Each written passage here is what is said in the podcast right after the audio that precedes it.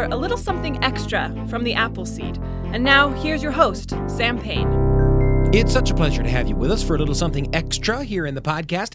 Just about every day, we post a full hour-long episode of The Appleseed filled with stories for you and your family, and also a little something extra, usually inspired by something that we heard on the episode. And on today's episode, you heard a story about a kid who has to best an evil shark in order to get his dinner. And that put us in mind of stories about kids up against tough animal odds. And that got us thinking about the terrific story Peter and the Wolf, as immortalized in the musical story by the Russian composer Sergei Prokofiev. And so we thought we'd bring you a little conversation about Peter and the Wolf as today's Appleseed Extra. Now, you know the story of Peter and the Wolf, but for those of you who haven't heard it in a while, here's a brief refresher.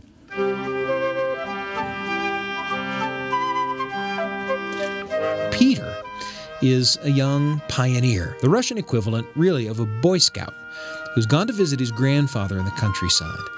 And one beautiful day, Peter decides to venture beyond the safety of his grandfather's garden, out into the meadow, and he encounters a duck and a bird, and they argue over which is more bird-like, as a cat stalks them close by.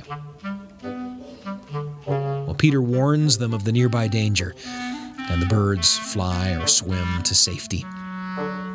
Peter continues to enjoy the peace and beauty of the countryside, but is quickly interrupted by his grandfather, who orders him indoors at once, warning him that there could be danger in the seemingly idyllic setting.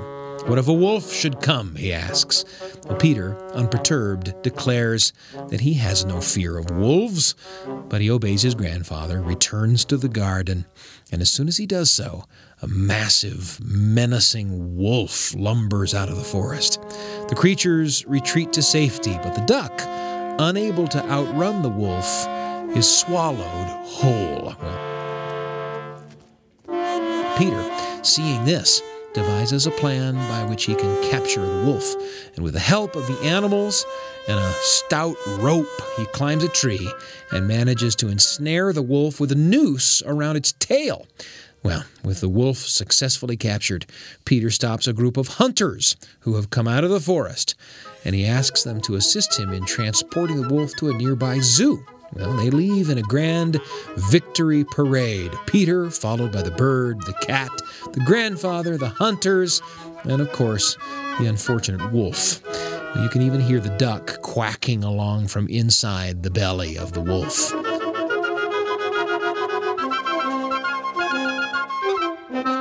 And with that, we put together a little round table of people who love this story as much as we do. Included there are Dr. Tony Brown, Dr. Katya Jordan, and Dr. Luke Howard, all professors here at Brigham Young University.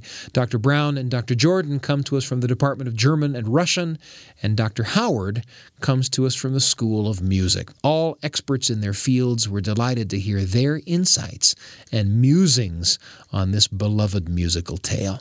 And maybe because we're dealing with a piece of music, we look first to our professor of music, Luke Howard. Talk to us a little bit about, maybe about how Prokofiev's Peter and the Wolf has impacted you. For me, it was Leonard Bernstein, but still on vinyl. Yeah. And I still have that narration and that performance in my head all the time. But Prokofiev and Peter and the Wolf is a fascinating story, a very political story, actually.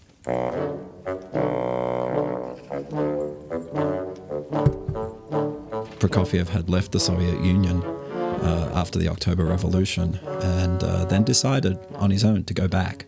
He was homesick. He wanted to find his roots again in music and have some success after not having a lot of success in the West. And Peter and the Wolf kind of represents an attempt to show that he could do what the Soviet government wanted him to do, to write good educational stories that emboldened the youth of the Soviet Union to take chances and come up with solutions and ignore the old generation. And it was a marvelous success. Yeah. Peter and his tiny little toy gun, right? Became a hero for so many of us when we were tiny kids ourselves, you know? But for Prokofiev, it was essentially a story with music more than it was a political statement. Sure. He always tried to stay above the fray. Katya Jordan, maybe talk about, is this a piece that seeped into your childhood as well? Well, I definitely remember that moment when I was sitting on the floor in our living room and I was surfing 2 or 3 channels that we had on TV back in the Soviet Russia. And I stumbled across Peter and the Wolf, a cartoon version of Peter and the Wolf.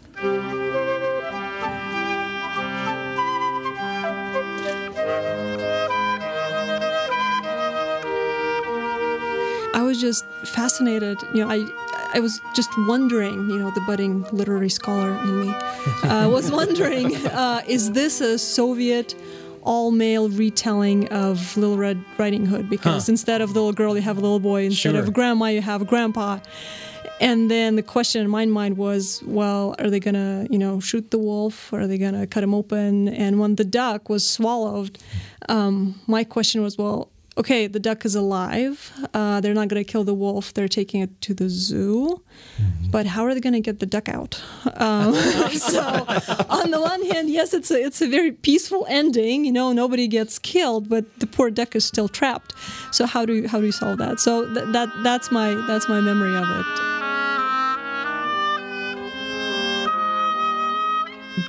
So I think I might be interested in coming back in just a moment to comparisons between Peter and the Wolf and Little Red Riding Hood. But first, Tony Brown, your first experience with Peter and the Wolf. Well, I grew up in a home full of music. Both of my parents were professional musicians. My father taught music composition at University of North Texas, and my mother taught flute performance at University of Texas at Arlington. And in our back room, in the study where my mother taught flute, we had rows of LPs. And in the summer months, when I had a lot of time on my hands as a kid, my parents would insist that I would spend a good 20 to 30 minutes every day doing something that they would consider cultural, which meant something other than riding my bike or watching TV or something like that. So what that typically translated into is listening to something on one of those LPs. And so my first experience with Peter the Wolf was pulling it out of the shelf, and I don't remember who the narrator was, but I think it was the instrumentation that really stood out in my mind. Maybe part of that was, you know, I grew up hearing flute all my life, so that was a very familiar tune.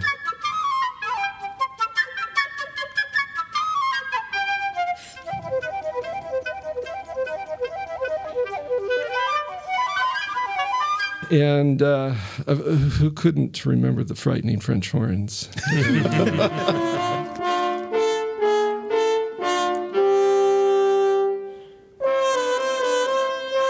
Wolves, we love to hate them. Where does that come from? Well, I guess my take on it is it's the story that's as old as time. It's the journey. It's the hero journey.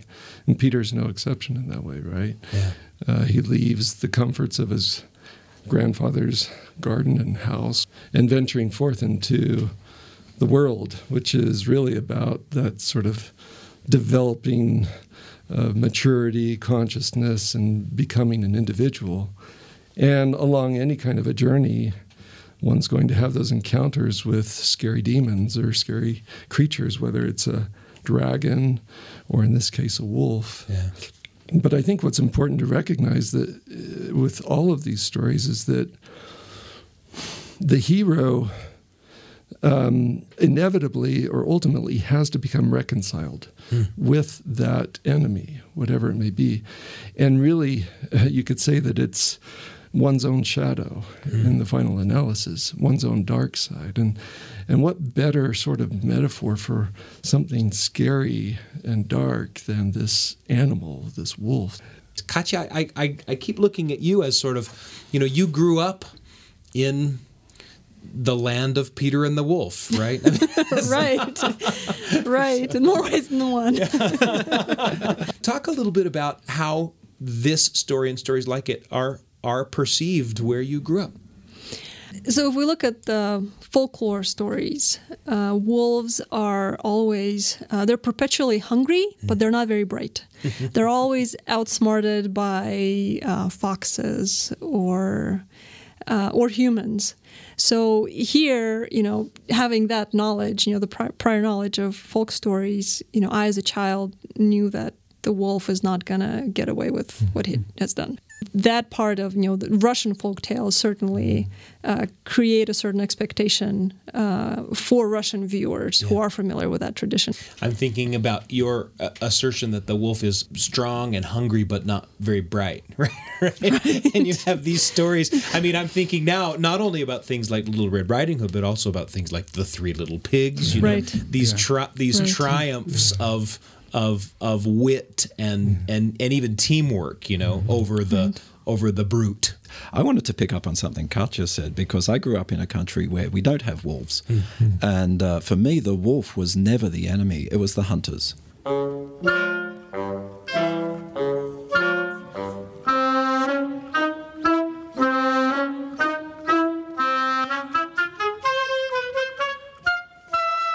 I was much more scared of the hunters than the wolf. The wolf never presents a threat to Peter, in my mind, but Peter has to tell the hunters, don't shoot, because you might get me.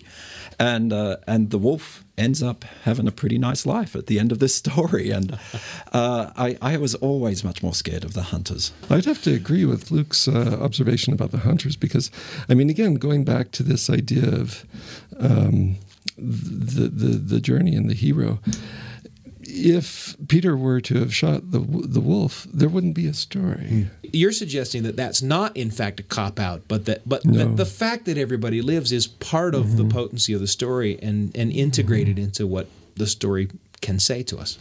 Yeah. Wow. Yeah.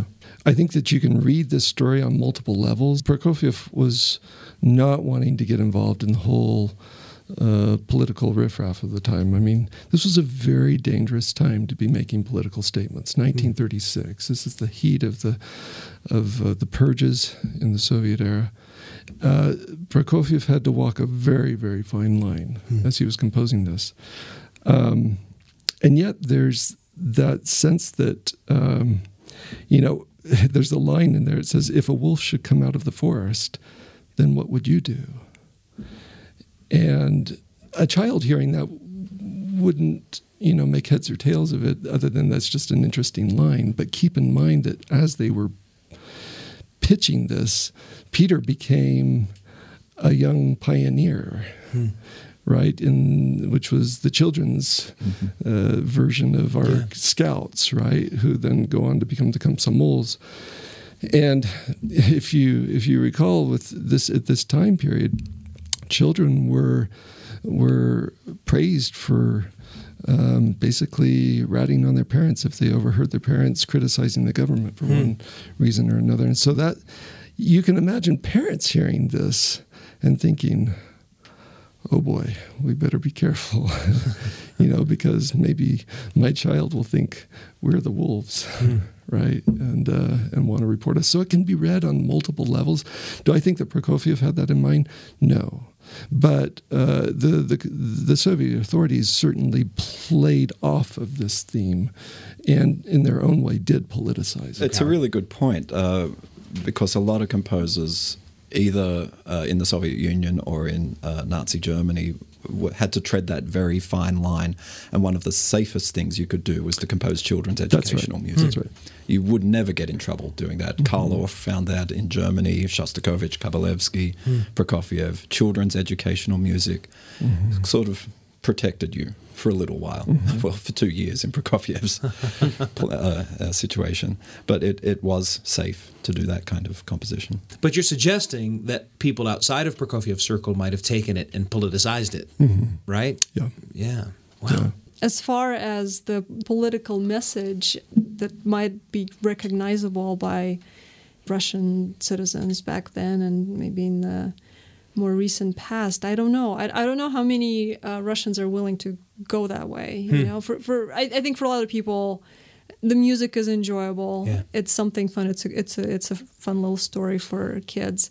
Maybe because the reality is so painful, a lot of people wouldn't want to go there, and you know would stop short of reading too much politics into it. But I wanted to mention, I mentioned it to Tony just recently, in 2003, Michael Gorbachev did a recording of Peter and the Wolf with Bill Clinton and Sophia Loren. And they actually did two versions of it. One was, you know, straight from the book, and the second version was a more updated modern version where the poor, hungry, ragged wolf was roaming in, you know, dirty, filthy woods. It was an environmental statement.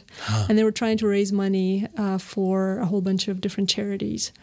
And Michael Gorbachev, he made the preliminary statement for both versions. And they actually got a Grammy Award in 2004 for that recording, which is interesting. You know, the timing of it, you know, the Soviet Union fell apart.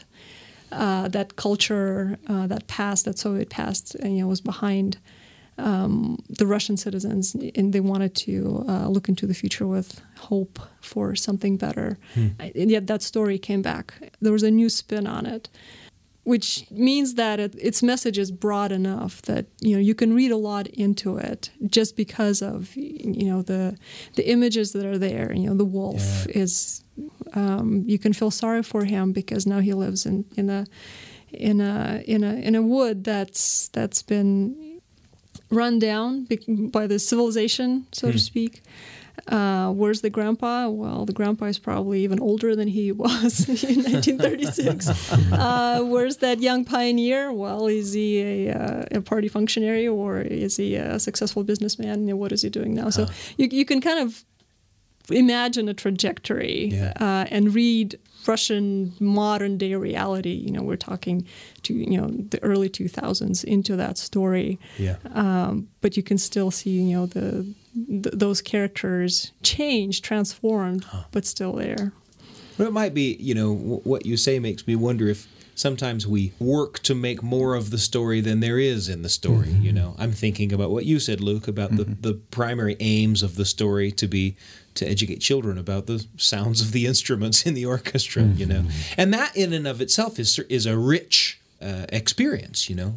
One need not have a richer experience than that to have had a rich experience. And the tale is just the pretext for outlying these...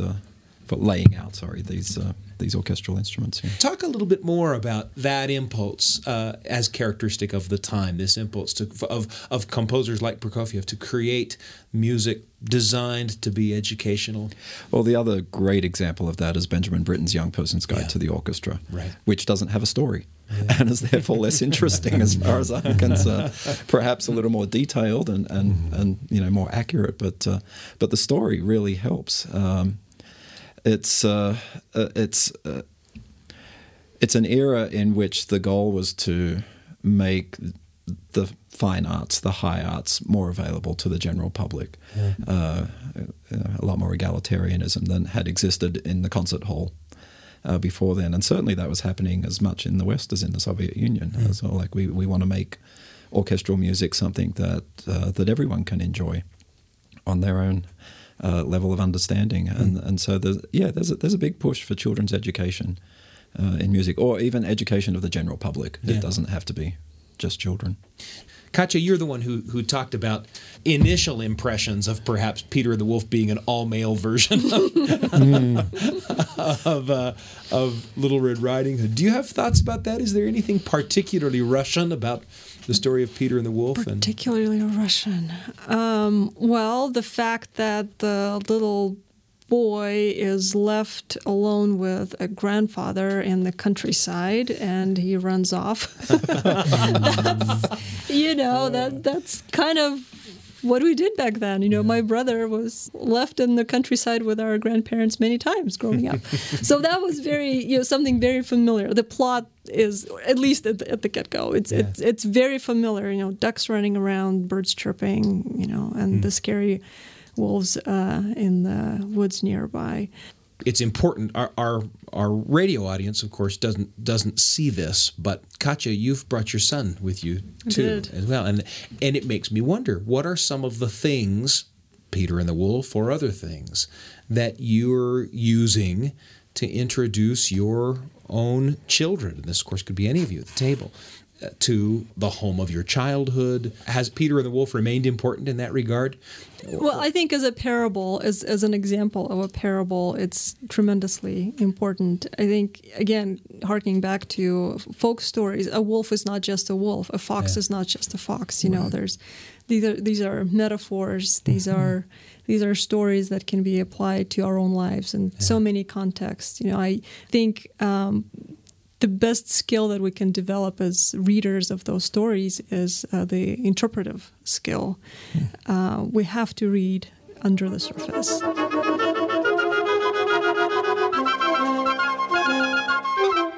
A conversation about a beloved old musical story written by Sergei Prokofiev, the story of Peter and the Wolf. Thanks to my guests, and thanks to you for joining me as we take a closer look at a story that we all thought we knew, but now know more about. There's a lot more Appleseed at byuradio.org/Appleseed. That's where you'll find an archive of all of the episodes of the show. More than 1,000 episodes now and thousands of stories for your listening pleasure anytime you like. And of course, Google the Appleseed podcast and subscribe for something new just about every day on the Appleseed. I'm Sam Payne, and we'll see you next time. Thanks for joining us for a little something extra from the Appleseed. Google the Appleseed podcast and subscribe for something new just about every day. The Appleseed with Sam Payne.